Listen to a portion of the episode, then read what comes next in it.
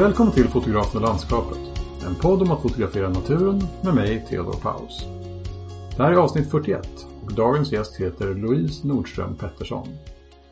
Om du tycker att en kvinna i långklänning inte hör hemma i en landskapsbild eller om du tycker att det inte passar sig att måla in en stor rosa måne i bilder i efterhand, ja, då är Louise bilder kanske inte för dig. Men vem har sagt att landskapsbilder bara ska innehålla landskap? Louise bilder är mer som sagor, som utspelar sig i naturen och där naturen själv ofta får spela huvudrollen, men sällan är den enda medverkande. I vårt samtal berättar hon om att hon nu i början av sitt fotograferande kände sig begränsad av de regler och ideal som hon upplevde inom natur och landskapsfoto.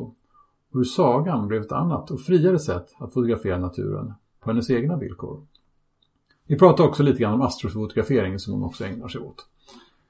Som vanligt, ta gärna kontakt med mig på sociala medier och berätta vad ni tycker om den här podden. Jag finns på Instagram och på Facebook. Och gärna med i Facebookgruppen för podden också. Där berättar jag om kommande gäster och vi fortsätter samtalen mellan avsnitten. Länkar till mina konton, till Facebookgruppen och till Louise Nordström Petterssons bilder finns i anteckningarna till poddavsnittet. Och om du gillar den här podden och vill höra fler avsnitt, glöm inte att prenumerera i din poddspelare så missar du inget avsnitt. Men låt oss nu börja dagens avsnitt. Välkommen till fotografen och landskapet Louise Nordström Pettersson. Tack så mycket. Tack. Trevligt att ha dig med. Mm, spännande att vara här. Ja, och, och, och, och vi liksom äh, har kontakt med, med Båstad nu, visst stämmer det? Ja, eller en liten by utanför Båstad kan man säga. All right. Mm. Hur ser det ut i Båstad idag? Det är lite gråmulet väder som vanligt, som det har varit sedan oktober kan man säga. Som, sen, oktober 32? Ja, typ så. Så en vanlig skånsk eh, vinterdag helt enkelt. Ja, precis. Um, ja, det är väl typ som det är här också, med evig de enda dagarna som det äh, gråvädret försvinner, det är de dagarna som jag ska ut och fotografera. Det är alltid stark sol. Ja. Så att, ja, jag vet inte. Det är lagen om alltings jävlighet. Eller hur? Mm. Du, äh, äh, vad kul att du är med. Jag, jag, du blev ju, det blev, eller jag och vi podden blev tipsad om dig från eh, tidigare gäst. Jag hade inte någon koll på dig sedan tidigare faktiskt. Mhm. Eh, och fick eh, se på dina väldigt fina bilder med, med, av ganska varierande karaktär också. Lite Ja. sagoaktiga bilder och lite astrobilder och lite, Precis. um, Lite ja, mix. olika saker. Mm, precis. Ja, jag hoppas vi ska kunna prata lite grann om, om allihop. Eh, Absolut. Eller, vi får Det se hur mycket vi har fått. Ja, exakt. Och, och jag såg att du också finns numera på, på är det ICA-kassan eller var det Coops kassar? Eh, det, det är faktiskt Båstad turistbyrå som har tagit fram eh, några kassar som säljs bland annat på ICA-butikerna runt om på Bjärehalvön. Eh, så det är inte ICAs egna utan det är turistbyrån. All right. Mm. Ja. ja, men alltså som, som natur och fotograf är man ju tacksam för alla liksom kanaler som ens bilder Precis. kan visas upp på. Exakt. Så, men det där måste vara en av de, den hade jag inte sett förut i alla fall. Nej, det är lite annorlunda. Men det är roligt. Mm. Du, eh, eh, kan inte du börja med att berätta lite grann om vem du är? Eh, ja, jag heter då Louise, är 28 år, eh, kommer från nordvästra Skåne och jag jobbar som fotograf på heltid sen i höstas. Eh, ja, det är väl det jag kan säga. Den snabba versionen av är. Jättesnabb. Nej men Ja. okej, om jag ska dra lite längre så jag är uppväxt här och tog studenten 2010 och sen dess har jag bara säsongat. Jag har aldrig haft en fast anställning så jag har rest ganska mycket och varit på lite olika ställen runt om i världen, både på resor och på jobb. Vad betyder att säsonga? Eh, då jobbar jag bara en säsong, eller flera säsonger, men jag jobbar liksom bara några månader på ett ställe. Och sen drar jag till nästa ställe. Eller Okej. reser någonstans. Har, har du jobbat så som, som fotograf då eller har du haft andra typer? Nej, då har jag bland annat jobbat i receptionen på en golfklubb. Det har jag gjort flera säsonger på somrarna. Eh, sen nu, förra vintern var jag på ishotellet i, utanför Kiruna. Och sen har jag varit i Portugal och jobbat som golfvärd. Eh, och lite så. Okej. Mm. Ja. Ehm, men jag tänker att det, det, det finns en berättelse här lite grann om, om liksom, hur detta ganska speciella typ av foto kom till. Mm. Ehm, Jag, eh, det vore roligt att höra hur det började för dig. Hur, hur kom du in på foto? Eh, jag fick min första kamera i konfirmationspresent, en sån liten digital kamera. Och då fotade jag nästan bara naturbilder med den. Eh, och sen så fick jag en systemkamera när jag var 15. Och jag fotade alltså allt i naturen, både makro, landskap och ja men verkligen allt. Alltså när jag tittar tillbaka så skäms jag för att det är, det är verkligen på allt, allt, allt. eh, och sen så har det bara utvecklats med tiden. Så gick jag eh, gymnasieutbildning med inriktning foto. Eh, fattade ingenting om jag ska vara helt ärlig om eh, kamerateknik. Jag tyckte det var skittråkigt men jag älskar ändå att fota och uttrycka mig. Eh, och sen så har jag bara fortsatt och bara fotat en jäkla massa genom åren. Det har alltid varit natur för jag älskar att vara ute. Eh, och 2017 började jag plugga vildmark och foto på Ålands folkhögskola. Och då var det ju bara inriktning naturfoto. Eh, och då kände jag att jag utvecklades väldigt mycket som fotograf och också jag fattade att jag inte bara tycker om att fota natur utan även de här lite mer sagobilderna eh, som man kan hitta på min Instagram. Just det, verkligen. Mm. Um, kan vi inte backa lite grann innan vi kommer in på det? För att mm. uh, det verkade som du hade liksom en ganska, även om du berättade, beskriver att du liksom fotade allt möjligt, så hade mm. du ändå en ganska tydlig inriktning liksom på, från ganska tidigt då. Ja. Vad, vad, vad, var det som fick dig att liksom vad var det som var så lockande med kameran till att börja med? Och, och, och vad, vad, var det som gjorde att det var så självklart att ha den inriktningen? Jag tror att jag har alltid målat, alltså så länge jag kan minnas sen liksom dagistiden har jag alltid älskat att måla och rita. Så det har väl varit ett sätt för mig att uttrycka mig på. Och då har det ofta varit att jag har målat naturmotiv, så det har liksom alltid varit så självklart för mig. Jag, jag har varit ute jättemycket. Vi, vi bor ju ute på landet så jag har liksom naturen runt husknuten. Så det, det har liksom bara kommit naturligt. Det, det är det bästa jag vet. Okej. Okay. Precis, det var självklart liksom. Ja. Det var från den där, den där dagisteckningen liksom en sol i ena hörnet. Ja, exakt med sådana streck. Ja, precis. Mm. Mm. Så så är det. Eh, precis. Och, och, och, men men du, du valde liksom att, att rikta in dig på, det blev liksom din utbildning. Ja, exakt. Ja. Och, och, var var det någonstans du var? Förlåt, du, du sa det men det gick så snabbt där. Um, du... ja, jag gick i gymnasiet här i Båstad och sen så nästa gång jag pluggade var på Åland i Finland. Ja. Hur hamnade um, du där? Det, alltså jag tror lite att det är ödet faktiskt, om man nu får tro på det. För jag, jag har letat efter en eh, fotoutbildning som enbart är inriktad på natur. Det finns ju i princip inga sådana vad jag hade kunnat hitta. Men så fick jag ett eh, nyhetsbrev av en fototidning som jag vanligtvis bara kastar i skräpposten, de breven. Eh, mm. Men där hade de listat alla Nordens fotoutbildningar, stod det i rubriken. Så jag gick in och tittade och då såg jag eh, Ålands folkhögskola hade då en utbildning som hette Bildmark och foto. Mm. Och då när jag gick in och läste så kände jag bara att det här är ju, det här är precis det jag har letat efter. Det var friluftsliv och naturfotoinriktning. Så då sökte jag den och kom in. Okej. Okay. Mm. Så... Oh. Var det bra?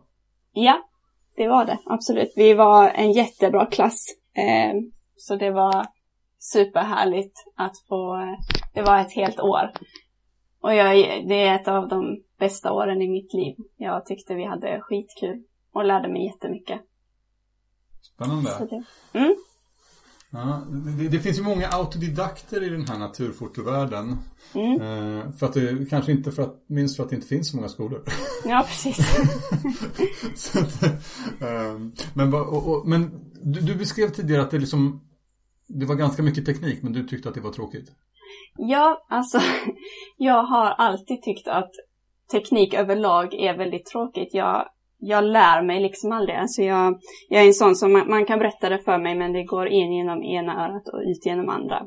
För jag tycker inte det är roligt helt enkelt. Men kamerateknik har man ju ändå varit tvungen att lära sig för att kunna ta de bilderna jag vill ta. Eh, jag har ändå varit tvungen att lära mig bländare, slutare och ISO. Vilket Mm. är ju ganska krångligt när man är helt nybörjare. Och det Ja. som var dåligt var väl att i gymnasiet hade vi en extremt dålig lärare, inga namn nämnda, vi hade några stycken. eh, han var inte bra på att lära ut och jag fattade ingenting så det satte väl lite grunden för varför jag tyckte det var så tråkigt med kamerateknik. Just det. Eh, men eh, så jag är sån att jag bländar, slutar is och liksom den baskunskapen har jag ju för det måste jag ha. Men jag, jag kan säga jag är inte duktig på kameror utan Mm. jag går på känsla Just det. i mina bilder. Ja. Fast det är inte så att det är som saknas teknisk perfektion i dina bilder heller skulle jag säga. Tack! Det, det, det, det, många av dem är ganska, eller ska jag säga, det är gott hantverk Ja. också. Liksom. Tack. Eh, eh, men, men vad var det som var grejen då för dig? Om det inte var tekniken? Känslan i bilden. Alltså jag, jag har ju, jag ser så mycket och jag tror jag ser så mycket som inte andra ser. Eller det har jag ju märkt när jag är ute och promenerar med någon annan. Att jag var så wow, kolla här. Och de förstår liksom inte riktigt, jaha, vad, vad var det som var wow med detta liksom. Men när jag sen har tagit en bild och kunnat visa, bara kolla det var den här bilden jag tog när jag var ute och gick. Så har de liksom, oj wow, såg det ut så här? Mm. Alltså, så det är väl lite det jag vill, jag vill förmedla den känslan jag känner när jag är ute i naturen. Och jag ser alla de här vackra grejerna och häftiga sakerna. Mm.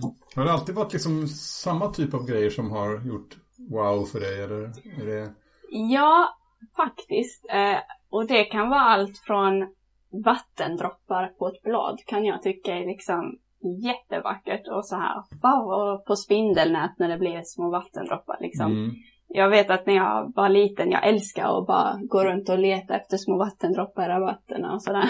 Mm. Eh, och det tycker jag fortfarande är kul. Och sen kan det också vara eh, landskap liksom där det ligger dimma över åkrarna och det är också jättemäktigt. Så det, det är stort, från smått till stort kan man säga. Mm. Mm. Precis. Eh, men- nu, om vi hoppar lite grann, eller det kanske inte är ett stort hopp egentligen, men, men till den typen av bilder som du tar idag, Mm. där, där har du ju liksom en kategori som, alltså jag tror att du själv kallar dem för sagobilder. För, Mm. för, för mig så känns de lite sådär, lite grann som någon slags 80-tals eh, pastellig film. Ja. Eh, så att, eh, kan- kan du inte beskriva lite grann själv med egna ord vad, hur de här ser ut och vad, hur du började med dem? Ehm, alltså jag började faktiskt väldigt tidigt vet jag, för jag har grävt i mitt arkiv för inte så länge sedan, men då såg de inte riktigt ut så. Men jag har alltid varit, jag har alltid älskat eh, sagor och liksom det här lite magiska. Ehm, älskar Harry Potter, stort Harry Potter-fan. Älskar Sagan om ringen, så det har alltid varit lite det här mystiska, magiska. Ehm, och jag har alltid varit liksom fascinerad över det här eh, lite, ja men som du säger, färg, eh, dimmigt och disigt och vad kan man säga, det ljusa kontrast till det mörka. Så, och speciellt då om man sätter in en kvinna i klänning i ett landskap som är lite sådär mystiskt så tycker jag det liksom höjer stämningen ännu mer. Så jag älskar ju att släppa ut min lilla syster i skogen eh, i långklänning. Och- Det hon som är modellen. Ja, och jag själv är modell ibland också. När, om vi säger så här, när det är för kallt så får hon stå modell. Nej, inte riktigt. Ja.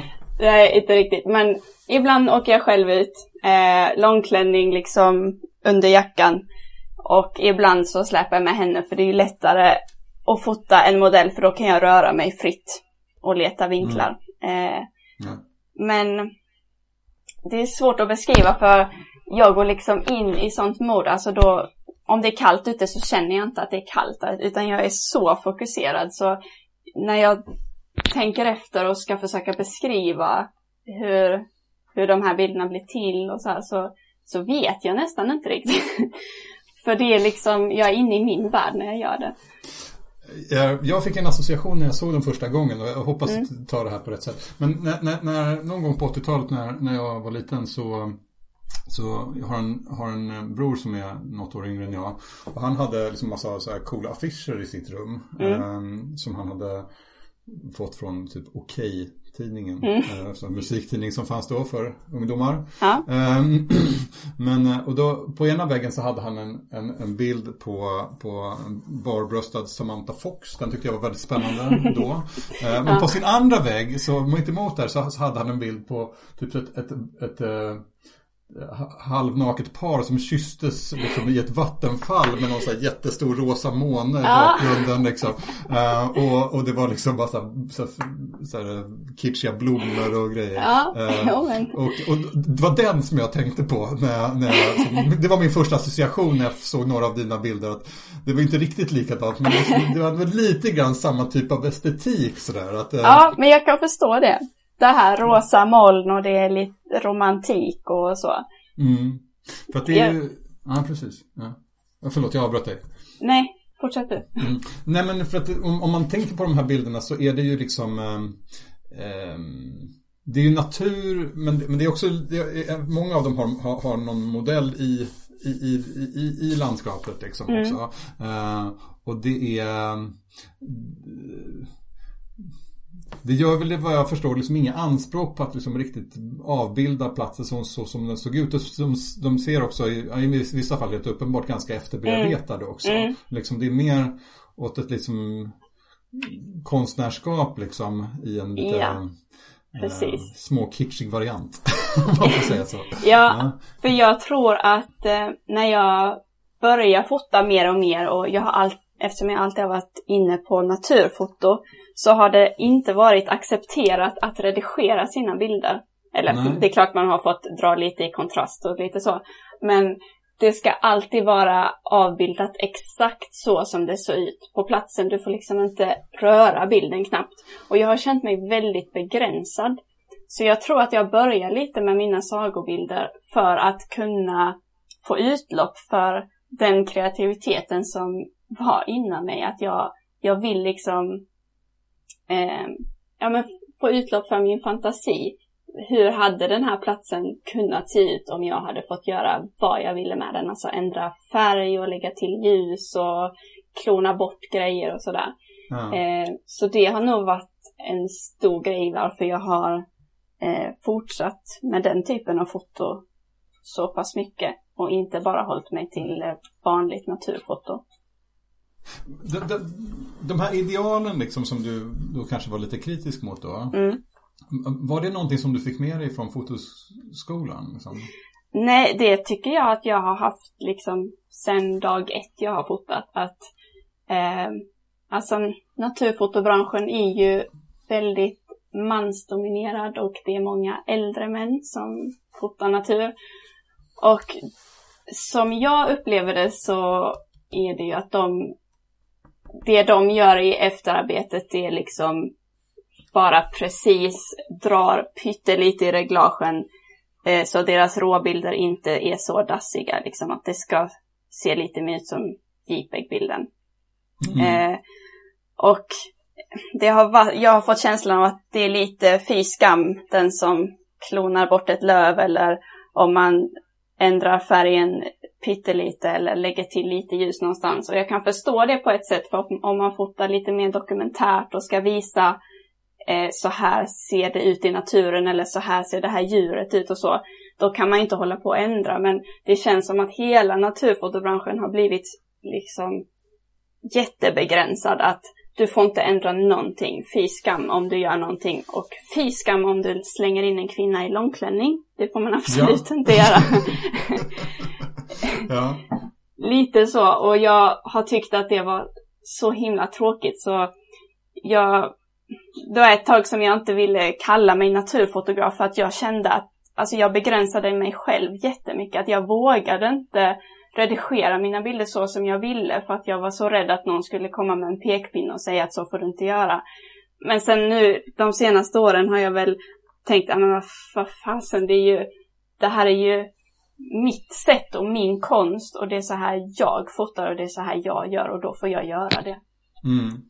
Absolut. Det, det, det, det, finns väl helt klart en, liksom en, en, en traditionalistisk eller liksom på något sätt där puritansk inställning till naturfoto. Mm. Det liksom ska, precis som säger, man får dra lite i någon kurva sådär men där mm. går gränsen liksom. Ja. Uh, men, uh, men sen så kan jag också ibland mötas av den här inställningen som är ungefär att Ja, ja, man, man, får väl liksom göra vilka efterredigeringar som man vill om man berättar om dem. Eh, mm. Eh, men, då, men om, man gör lite, om man gör lite för mycket, då blir det ju någonting annat. Då är det ju inte riktigt foto, då blir det mer någon slags digital konst. Ja, och, då, och det är också ett sätt att på något sätt lite grann avfärda. ett sätt, och då, då räknas det inte riktigt, liksom. då är det någonting mm. annat. Liksom. Men, eh, men du ser dig som fotograf, inte som digital konstnär, eller? Mm, alltså, det, det jag har så svårt att... Jag, jag ser mig som fotograf eh, fram tills mina sagobilder kan man väl säga. Okay. Där blir det ju mer eh, konst. Men eh, om man, jag jobbar ju som fotograf och jag har kunder, eh, till exempel då turistbyrån och så, men då de bilderna jag levererar till eh, turistbyrån, de är ju alltså riktiga, de är ju liksom inte överarbetade på något sätt ut, för där ska man ju framhäva så här ser det ut i vår kommun. Då kan man ju liksom inte hålla på och klona och ändra färg och göra vad som helst. Eh, mm. Så när det kommer liksom till eh, jobb från kunder, då håller jag ju mig inom ramarna för att, mm. för att vara ärlig och, ja, eh, vad ska man säga? Ja men det är ett annat syfte liksom. Ja precis. Men, mm. ja. men sen så, jag målar ju själv fortfarande också och eh, att kunna då uttrycka sig foto plus Photoshop där jag kan liksom måla digitalt. Det tycker jag är jättehäftigt för då, mm. då blir det den här, eh, det ser äkta ut fast man förstår att det inte är äkta. Eh, jag mm. tycker det är jättehäftigt. Ja. Nej men precis, men jag tycker det där är ändå rätt intressant för att även om liksom det finns en tolerans, en acceptans för att liksom man kan göra olika typer av bilder så mm. jag menar, om man tittar i organisationen Naturfotograferna till exempel så finns det ju vad jag vet ingen som jobbar med särskilt mycket efterbearbetning eller liksom som gör den där typen av liksom mm. Eh, bildmontage eller liksom så utan Precis. där är det ju sätt en ganska strikt liksom, uppfattning om vad naturfotot ska vara. Liksom. Mm. Ehm, nu kanske det finns sådana lyssnare som ifrågasätter det här. Men, men, men det är liksom ändå lite grann så som jag uppfattat den ja, jag, i alla fall. Jag tror inte att de, nu kan jag ha fel, men jag har uppfattat som att där får man liksom inte, du får ju inte göra vad som helst. Du kan ju inte eh, manipulera dina bilder hur som helst. För då, då räknas, alltså, vad ska man säga? Eh, ja, men då, då är det ju inget naturfoto, det är ju inte det här, så här ser naturen ut längre. Mm. Och det är väl lite det naturfotograferna står för, har jag fått uppfattningen, för att visa så här, så här ser vår natur ut. Jag, jag tror att de har lite större eh, som spännvidd inom sig än så, så, men det kanske, ja, men... det kanske kan vara föremål för en annan poddiskussion med någon som kan representera. Du förstår jag, hur jag menar, man kan inte ja, ja. redigera in en måne jättestort där det inte var en måne till exempel. Det finns i alla fall ingen som gör det idag. Nej, jag, jag kan, kan vara den första då. ja, du får ansöka och se om du blir antagen. Exakt. men um, du, uh, när det gäller de här sagobilderna också. Um, mm. Har, har, har, du liksom funderat på det här begreppet med manlig blick? Eh, känner du till det? Nej, det har jag faktiskt inte gjort. Ja, nej men liksom det här är ju eh, Jag vet att det finns Ja men det är ju det är på något sätt hur man ser på liksom eh, ja, vad, liksom, någon slags feministiskt perspektiv på foto. Ja. Liksom. Eh, men just där, i och med att det liksom är eh, kvinnor i liksom sköra långklänningar i, i naturmiljö. Det är liksom lite det är kanske inte sexualiserat så men det finns ju ändå, ändå någonting som är lite lätt eh, eh, hur ska man säga det? Ja, no, no, no, någon form av liksom, liksom på något sätt eh, lite manlig blick i det liksom. Så jag, jag tänker att det skulle se ganska annorlunda ut om man hade haft män i samma miljö liksom i skira mm. långklänningar. Ja. Har, det varit en tanke för, för din del i det där eller har jag har reflekterat över det? aldrig reflekterat över det utan för mig är det ju en människa i bilden. Ja. Ja. Eh, sen att det råkar vara kvinnor, det, för, för det började ju lite med att jag har ju ingen, eh, alltså jag har inga kontakter så att jag kan skaffa modeller för oss. Nej. Alltså till mina bilder, utan det har ju varit att jag själv började eh, och jag råkar vara kvinna. eh, och sen så har jag en syster som jag har släpat ut på både det ena och det andra. Eh, och det har liksom bara blivit så och sen så tycker jag ju det här, men lite att eh, lyfta fram kvinnan också kanske, att det ska se lite mäktigt ut. Kanske inte ja. det gör i alla bilder, men jag har några bilder där jag vill liksom ha det här eh, ja men drottningkänslan att eh, kvinnor, alltså det är ja, urkraft, power. så. Ja, ja, men eh, precis. Eh, mm. en, sak som, en sak som jag tänkt på är att de, de tittar ofta bort. Alltså mm. man, det är liksom sällan man ser in i ansiktet på dem, utan det är ofta liksom så att modellen liksom mera betraktar landskapet på något sätt. Ja, liksom precis. Tittar in i bilden liksom. Uh,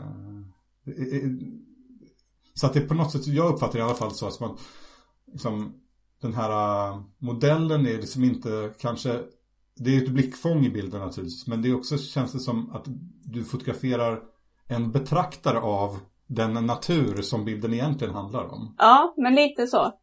Eh, jag har instruerat min syster liksom att du ska, du ska stå här som att du äger den här skogen liksom och du, du ska känna kraften från skogen och alltså det är mycket så att, att man ska vara ett med naturen och man ska känna in stämningen och ja, men, energin som naturen ger. Eh, och det, mm. det är det jag vill förmedla. Jag tycker om man då har en modell som tittar in i kameran, det blir inte alls samma sak för då blir det fokus på modellen. Mm. Men som du säger, jag vill ha fokus på naturen också. Just så modellen ska bara vara en del av det. Så är, är modellen liksom på något sätt ett, eh, ett sätt att lyfta fram naturen då? Liksom? Mm, men lite så är det nog. Mm. Hur, hur, hur, tänker du när du tar de här typerna av bilder? Vad, vad är det som, hur, går, hur går processen till? Liksom? Är, det, är det en väl förberedd tanke om du vill att det ska se ut exakt så här?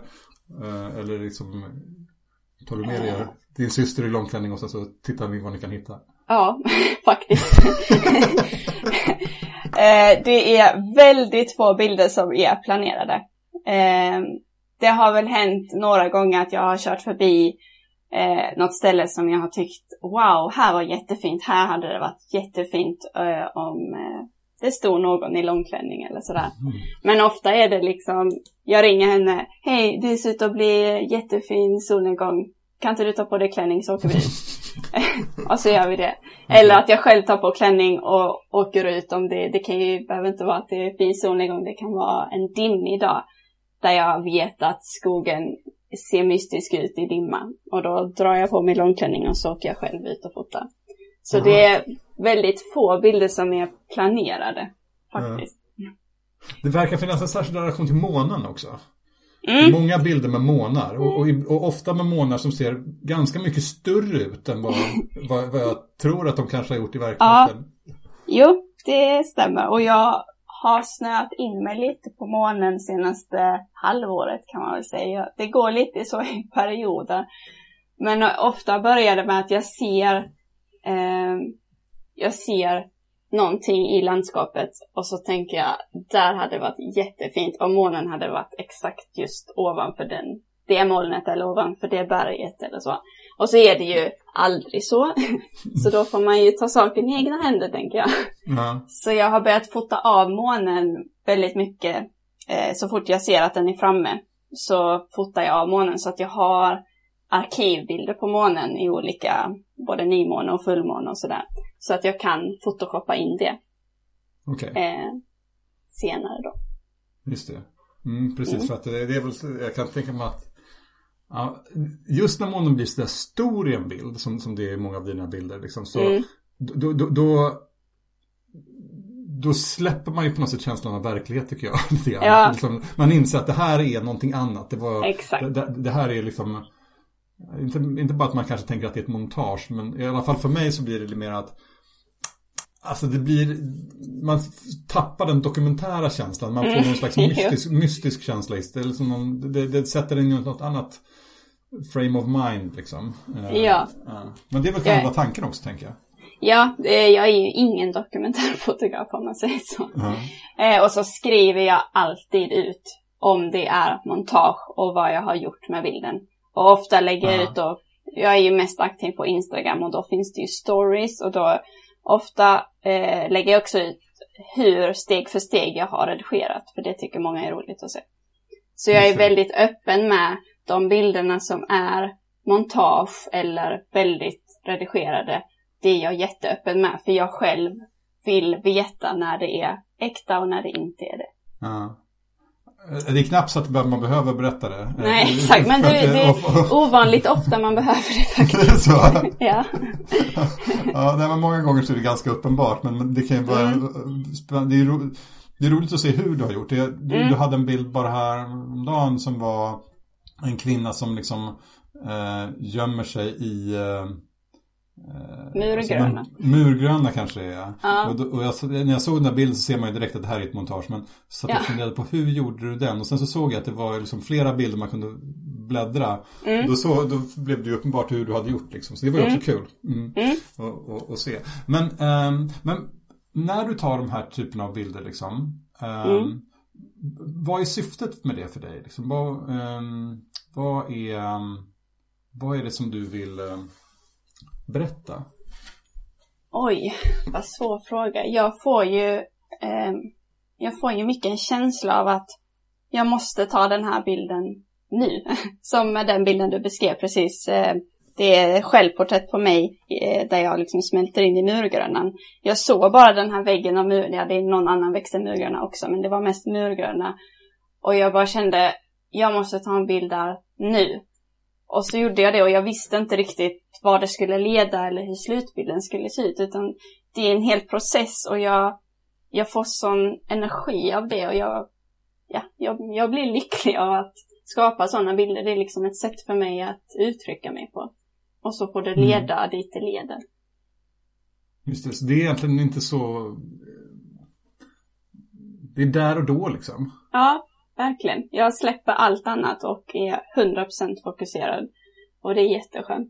Ja. Men betyder det att du liksom i ditt, i ditt liksom fotografiska liv liksom, eh, är det också eh, har du några mål som fotograf att jag vill liksom, som du jobbar mot eller är, är du mera liksom att du tar lite grann dagen som den kommer eller liksom, Jag är nog ganska mycket ta dagen som den kommer. eh, mitt mål nu är ju bara att kunna livnära mig som fotograf. Sen hur jag gör det, det är lite så här, det får tiden utvisa. Så får jag en idé och så genomför jag den och sen så har jag en annan idé och så genomför jag den. Så det, det är liksom, det, det kommer, det, ja, vad ska man säga? Ja, tiden får utvisa helt enkelt. mm. Eh, Ja, precis. Just det, för hur länge, du har hållit på på heltid sedan i höstas? Ja, eh, och sen har jag haft företag sedan fyra år tillbaka. Just det. Precis. Men då är det inte så mycket den här typen av bilder som, som är den kommersiella del av din verksamhet, eller? Eh, nej, men jag har ändå sålt eh, några sådana bilder, eh, sagobilder då. Men det är ju mest eh, naturbilder. Det är det. Ja, okej. Mm. Du, ett annat spår som jag gärna skulle tycka var kul att höra dig berätta om, som inte varit uppe i podden tidigare, det är ju att du fotograferar ju en del astro också. Ja. Alltså sjö- natthimlen. Mm. Eh, ibland i kombination med de här lite sagoaktiga eh, mm, temana. Ja. Ehm, kan inte du berätta för, för, för oss som inte har så bra koll på det. Hur, hur gör man liksom för att fotografera astro på ett bra sätt? Liksom? Ja. Himlen är ju inte riktigt sådär ljus. Eh, Nej, precis. eh, jag måste göra lite reklam för mig själv då. Jag släppte faktiskt en eh, mini online-kurs som man kan hitta via min Instagram sen då. Eh, där jag berättar exakt hur jag gör, hur man ska förbereda sig, hur man gör när man är ute på platsen och ska fota och hur man redigerar bilderna efter. Det är, astrofoto är det som, alltså det kräver väldigt mycket, tycker jag, Sen är det också väldigt roligt så det är ju värt allt jobb efter. Men det första man måste kolla är ju vädret då såklart. Det måste ju vara stjärnklart ute. Eh, och det Såklart, bästa, ja. ja. det bästa är om det är 0% molnighet och vindstilla. För om det blåser för mycket så kan ju stativet och utrustningen skaka under tiden man tar bilden. Ja, det är det som man vill undvika. Ja, Ja. Eh, och så är det ju kallt som fasen när det blåser också så att det är skönast om det är vindstilla och klart väder. Ja. Ehm, och sen har jag jättemånga gånger till exempel glömt eh, ladda batterierna, glömt minneskort och så vidare och så vidare. Så att jag brukar vara supernoga för det inte kul att komma ut till en plats mitt i natten och så är batteriet nästan slut eller minneskortet är inte med eller Ja. och så vidare. Så det, jag är väldigt noga med att alltid ladda batterierna, tömma minneskortet och klä mig varmt för att man står still väldigt länge eh, och väldigt mycket. Eh, och när det är dags att fota så är det ju eh, den utrustningen jag brukar använda det är ett objektiv med så stor bländare som möjligt. Eh, och där fick jag ju lära mig i skolan att då ska man fota med vidvinkel. Men jag testade faktiskt en dag att fota med mitt 50 mm som har bländare 1,2 för det är största bländaren jag har på något av mina objektiv. Och det blev Ja. skithäftigt. Det blir en helt annan bild när det blir lite mer inzoomat. Så jag tror många som fotar eh, nattfoto, de har alltid vidvinkel eller fisheye. Och då får man ju lite samma bild, alltså då, då är det ju verkligen, har du vidvinkel så får du ju med väldigt mycket, det är liksom svårt att hitta nya roliga eh, vinklar och kompositioner. Så det är ett starkt tips är att testa ett annat objektiv om man har med stor bländare då, så 50 mm till exempel med bländare 1,2. Skitkul att fota med verkligen. Ja, för natthimlen, alltså Vintergatan ser väl i princip alltid likadan ut liksom. Den- Ja, den- nästan. Den ändras väl lite under årets gång, men ja, det ser ju i princip likadan ut. Ja. Eh, men jag har ju också testat att kanske inte ha fokus på stjärnorna utan ha fokus på till exempel ett träd eller bara grenar av ett träd. Mm. Om det är vindstilla då förstås, annars blir det svårt. Eh, och då blir ju stjärnorna oskarpa, alltså de, blir, de ser väldigt stora ut och det blir, det blir väldigt häftigt eftersom man har så stor bländare med kort skärpedjup. Just så det. det- Så de, då blir de ju oskärpa då. Ja. Ja, det, alltså du, man behöver inte alltid bara fota natthimlen utan det finns, det finns ju hur mycket som helst i naturen som man kan använda som förgrund och sådär också. Ja, jag tänker särskilt liksom eftersom Vintergatan alltid på något sätt blir likadan i, i, i grunden liksom, så behöver man Mm. väl liksom komponera den runt och i andra saker. Men Ja, Är det inte svårt liksom med, ehm, alltså för att få Vintergatan sådär framträda alla, då, då måste man ha ganska lång slutartid liksom. Eh, Mm. eh, ehm, och, men är, är det inte så att det är svårt med liksom om, det dynamiska omfånget liksom, så att både stjärnhimlen som är mörk ska bli ljus och eh, och liksom förgrunden ska också synas. Då, hur, hur, är det inte lite meck med själva exponeringarna där för att få det där att funka jo, tekniskt? jag vet, jag brukar inte göra det men jag vet många som fotar nattfoto, de kör ju många olika exponeringar. Så de har kameran på stativ och så kör de många exponeringar och så lägger de ihop bilderna Okej, i Photoshop sen för att få till exempel då förgrunden ljus. Då kan man också använda en svag ficklampa för att lysa upp och, och så vidare. Ja. Men jag älskar silhuetter så för mig är det inget problem. Just det. Alltså du får en helt svart förgrund liksom. Ja, så natthimlen precis. bakom. Ja. Ja. Ja. Eh, så ofta, eller jag, jag har ju mitt lilla favoritträd som är på en liten kulle. Så då är ju kullen och trädet svart och sen så har man då eh, Vintergatan och stjärnorna i bakgrunden. Mm. Vad tycker du är liksom viktigt för att en sån här nattfotobild ska bli bra? Alltså det är en supersvår fråga. Jag har funderat, liksom, vad gör en bra nattbild? Och det, jag tycker det är så svårt för jag, jag har alltid älskat rymden. Jag har alltid varit väldigt fascinerad. Så för mig kan en bra bild vara en bild som är tagen med jätteavancerad utrustning som är superinzoomad på en galax till exempel. Som inte går att fota så här med vanligt eh, liksom, objektiv. Eh, men det kan också vara en bild som är tagen med ja, men en helt vanlig systemkamera som inte behöver vara särskilt dyr. Där, man, ja, men där det är en intressant förgrund och där man ser till exempel Vintergatan eller stjärnfall eller norrsken eller det beror på vilken känsla jag får när jag ser bilden. Mm. Kan man säga. Just det. Men jag tänker att det behöver ändå på något sätt, man behöver jobba med det för att, så att det blir intressant på något sätt. Annars är det väl lätt att det blir liksom, ja, för dokumentärt liksom. Här har vi liksom Vintergatan ett utsnitt liksom. Men, men, att det på något sätt är någon slags komposition också. Mm. Med, med, en förgrund eller liksom att det är någon form av um... mm. eh, Ja, det är sant. Eh, och jag tycker att man jag tycker också det är jättesvårt faktiskt. Men jag har ju hittat några platser som jag alltid kommer tillbaka till. Och sen för några veckor sedan testade jag till exempel att ha på mig långklänning och kombinera då sagobild med astrofoto. Att jag fotade mig själv eh, i långklänning.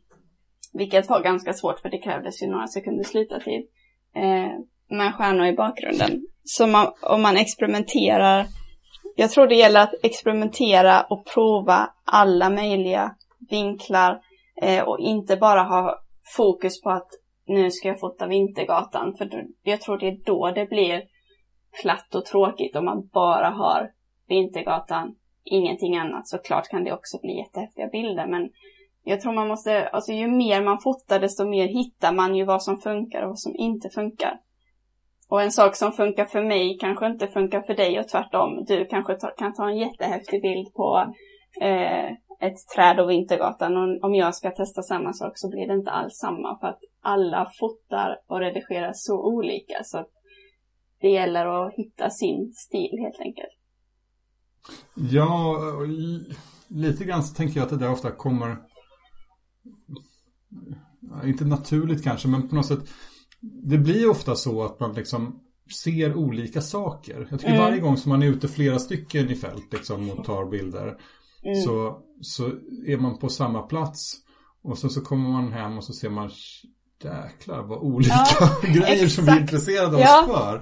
Uh, uh, och man inser liksom att man kan, själv kanske ibland kör lite grann i invanda hjulspår och letar efter en viss typ av bilder. Och man mm. inser när, man, när någon annan var där att det gick att ta fota den där platsen på ett rätt annorlunda sätt också. Verkligen. Ja. För det kände jag ju då när jag pluggade på Åland i ett år, bildmark och foto. Då eh, var vi sju stycken i klassen och kommer hem med, om man då skulle visa upp en bild var, det var ju sju helt olika bilder fast att vi har varit på exakt samma plats exakt lika länge. Mm. Jag tycker det är, jag är fascinerad över att det kan vara så verkligen. Ja. Nej men det där tycker jag är väldigt spännande och, och också liksom hoppingivande på något sätt. Att mm. liksom, eh, för det är ju Det är ju väldigt lätt liksom att man på något sätt blir eh, enkelspårig liksom. Att man, ja, precis. Inte, ja, att man inte hittar på nya grejer liksom. Mm. Uh, baksidan av det, om man tänker på något annat håll, jag vet inte, det vore intressant att höra hur du tänker kring det också. Det är ju det här att man, ibland så kan det vara kul att hitta någon liksom, egen nisch. Liksom. Jag, jag kan känna ett viss, uh, lite grann av en avundsjuka på dig som uh, har liksom hittat en typ av foto som du tycker är spännande. Liksom, de här mm. sagobilderna. Liksom. Och sen mm. så, det är inte så att jag kanske känner att jag vill göra sådana bilder själv. men att det, uh, men det är alltid kul liksom när man på något sätt säger nu har jag hittat ett, en typ av estetik här mm. som jag vill utforska vidare och sen så kan man liksom göra flera grejer inom ramen för, för samma liksom. Mm. Eh, och uh, har det varit viktigt för dig att liksom på något sätt försöka hitta en, en stil? Um, ja, omedvetet har det nog det. Det är inget jag har tänkt på från början när jag började fota att nu måste jag hitta min stil utan jag tror att jag bara tänkte att jag måste bli duktig. Och sen hur jag blev eller liksom hur bilderna blev när jag var duktig, det visste jag inte riktigt hur de skulle se ut. Men jag tittade ju väldigt mycket på hur andra fotade, hur, hur andra bilder såg ut. Och när jag utvecklades som mest, det var nog när jag började analysera andra eh, och tänka hur har den här personen tagit den här bilden? Varför tycker jag att den här bilden är bra? Eh, och liksom försöka eh, bryta ner bilden lite. Mm. Även lite tekniskt, eh, vilket jag inte tycker är kul egentligen, men lite är det långt skärpedjup, är det kort skärpedjup och så vidare. Eh, och försöka återskapa liknande bilder. Det var så jag har lärt mig väldigt mycket.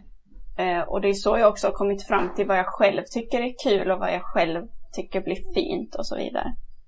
Genom att liksom analysera lite mer på djupet andras bilder? Mm. Ja, ja, precis. Eh. Det där är väldigt kul tycker jag. Jag har också ägnat mig lite grann åt det. Mm. Eh, liksom, eh, och då har jag ofta skrivit.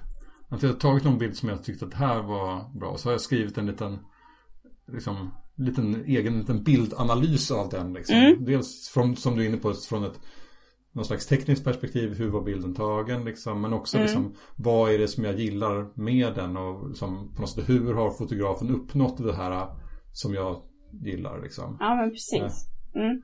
Sen, ibland har jag skickat de, de man har lyssnat till, de fotograferna som har tagit Jaha, bilden. Det, okay. ja, ja, men det är ett jättebra sätt. Att, ja. Jag tycker det är roligt att ta kontakt med folk helt uppenbart. Ja. ja. men, men, men, det är världens bästa conversation starter. Uh, här har jag ägnat liksom en halvtimme åt att analysera din bild. Liksom. Här får du resultatet. Det är folk blir jätteglada. ja, det hade, varit, det hade jag blivit jätteglad om någon hade gjort så mot mig. Och då jag tror ja. det blir en ögonöppnare för fotografen också. Eh, när någon annan kommer in och analysera. Det kan ju vara saker som man inte själv har tänkt på som fotograf. Eh, ja. Jag tittar på en av dina bilder nu. Eh, mm, och, och, som är, jag vet inte om det är du eller kanske din syster då. Eh, som, det, det, är en ganska mörk bild som finns på din Instagram med, med en, eh, fot, en tavelram. Och så, ja. så en kvinna som vänder sig bort och så, så är tavelramen är liksom in målad misstänker jag i, i den här skogsmiljön liksom. Så att på, ett, på ett sätt så är det liksom en bild av, av den här kvinnan i profil. Men mm. det, det är också sådär som vi var inne på tidigare att hon tittar ju bort och det känns som att hon tittar in i, i den här skogen. Men det finns liksom ingenting som man ser att hon tittar på. Så hon tittar liksom ut ur bild på något sätt. Man, ja, precis. Man, man funderar på det här som bilden egentligen handlar om är liksom den delen av naturen som är utanför bilden. Ja, ja men det blir lite så. Eh, det är ett självporträtt. eh, och jag har alltid velat fota, ja men ta någon typ av sån här bild med en ram. Mm. Eh, det, ska, det ska se ut som att den svävar i skogen mm. ungefär. Det låter kanske lite luddigt när man inte ser bilden framför sig men Um, Nej men det här är ett sätt att locka folk till din Instagram så det bjuder vi Ja exakt. En svävande tavla i skogen. ja. Um, nej men jag, det, det är väl lite det här att det är väl en längtan till någonting. Um, alltså, och det, det, är jättesvårt när man ska försöka förklara sina egna bilder. Så vad, vad tänker du när du ser? Nej men jag, Ja, jag, jag vet inte riktigt. Jag har inte ägnat jättemycket tid åt just den här bilden. Men, men jag tycker det, det, det är ett... Jag, jag, nämnde det som, för att vi pratade om det tidigare, att flera av dina bilder har ju liksom modell och mm. ofta liksom väldigt påtaglig, liksom, modellen är liksom det första blickfånget. Mm. Men samtidigt så känns det som att bilderna inte handlar om modellen. Liksom, det är mm. inte en bild av den modellen, inte, inte bara i alla fall. Utan mm. att det, det, modellen på något sätt är mer ett sätt att rikta blicken, den, den, ska framhäva någonting annat i bilden som handlar mer ja. om naturen som där nere. Och i den här mm. bilden som jag nämner nu, där är det liksom extra mycket så, för att där ser man knappt hur naturen ser ut. Den är liksom lite Nej, oskarp och, och, och mm. liksom så att um, det känns som att modellen tittar på en del av naturen som inte ens är med i bild. Mm. så det, ja, det är liksom, men det... Då tar man det, det greppet ännu lite längre liksom det är som cliffhanger, man får inte se vad som är... Nej men... Um, och om jag ska vara helt ärlig med den här bilden så hade jag tänkt eh, att ha ja, men, mer natur eller en annan bakgrund som kanske var lite roligare. Men jag hittade inte det. Jag, jag letade.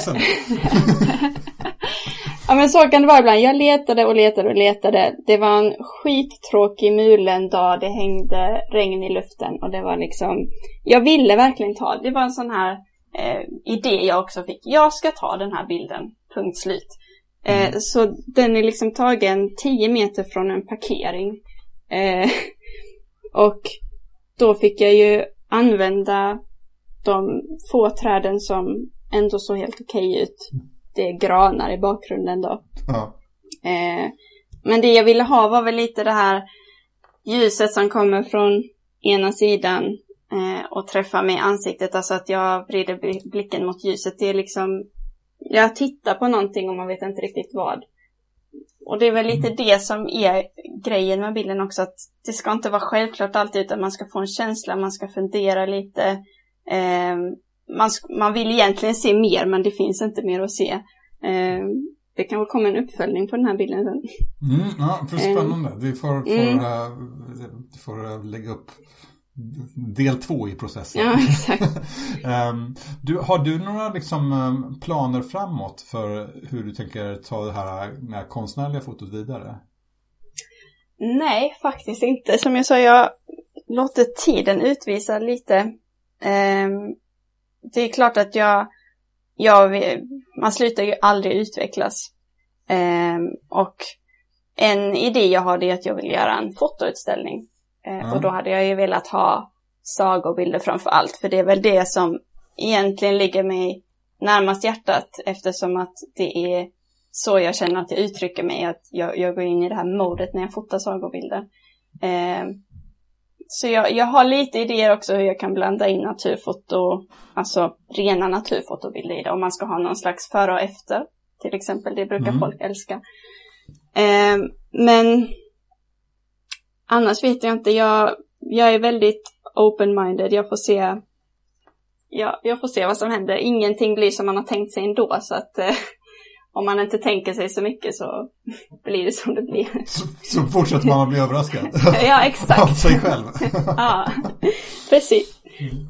Du, vi börjar närma oss slutet av det här. Mm. Ehm, jag tänkte, har du några tips som du vill ge till andra fotografer? Eh, ja, alltså det som har hjälpt mig allra mest det var som jag sa innan att framförallt fota, fota och fota och fota. Alltså fota jättemycket, då utvecklas man fort. Och analysera andras bilder. Och det behöver liksom inte vara att man väljer ut hundra bilder och analyserar dem jättedjupt. Men om man har en favoritfotograf eller någon man följer på Instagram som man tycker tar bra bilder så om man bara scrollar igenom flödet och det räcker man kolla på några stycken bilder bara och tänker ut varför tycker jag om de här bilderna och hur har fotografen tagit dem. För det har hjälpt mig så mycket, verkligen. Jag mm. tror det är ett jättebra sätt att eh, komma vidare och utvecklas själv som fotograf. Mm. Absolut. Mm. Eh, hade du något annat tips också eller vad, vad det var? Nej, jag tror det är... Mm. Mm. Men då, då, skulle jag vilja fråga också om du har några tips på några andra fotografer som du tror skulle vara intressant att ha med i den här podden i framtiden? Mm. Eh, en fotograf som... Hon är min största inspiration. Eh, jag har följt henne i jättemånga år. Hon heter Jonna Ginton. Mm. Eh, och hon bor i Norrland i en mm. liten by och eh, tar magiska, magiska bilder. Just så det är väl lite samma det här också. Sagokänsla och magi som är Precis. temat. Mm. Hon är också eh, rätt aktiv på YouTube också, eller hur? Ja, precis. Ja. Hon gör nog det mesta. Det är både foto och målar och sjunger och bloggar och vloggar och allting. eh, ja. Sån allkonstnär kan man säga. Ja, precis. Um, eh, mm. Och sen har jag en annan kille som jag tycker är jätteduktig som heter Jonathan Stenvall. Okej. Okay. Eh, och han är från Stockholm. Eh, och vi har stött på varandra några gånger och jag tycker, eh, jag är ju då en eh, liten lantis, jag tycker inte så mycket om städer, men jag tycker att han, han har gjort några projekt där han har fotat, eh, vad ska man säga, djurliv i städer och jag tycker det är jättehäftigt. För det är så långt ifrån min typ av naturfoto som det bara går. Eh, Mm. Ja, jag har sett att han, han, han tog en jätteskojig bild av en, det är någon, någon fågel inne i en tunnelbanevagn. Ja, precis. Ja, Mm, nej, han är jätteduktig. Det har ja, varit kul att höra hans eh, tankar om foto. ja. Absolut. Mm. Du, eh, tack för de tipsen eh, på Mm. både fotografer och på hur man kan utvecklas som fotograf. Eh, jag tycker att det har varit jätteroligt att, att, att höra dina berättelser och inte minst tycker jag också att det är kul att höra just den här tanken om liksom att naturen kan fotograferas på lite olika sätt liksom. Och Mm. att det inte alltid behöver vara pang på att man ser naturen utan att den kan vara lite indirekt via en modell eller till och med Mm. utanför bilden. Ja, precis. Ja. Ja, nej men det var jättekul att få vara med.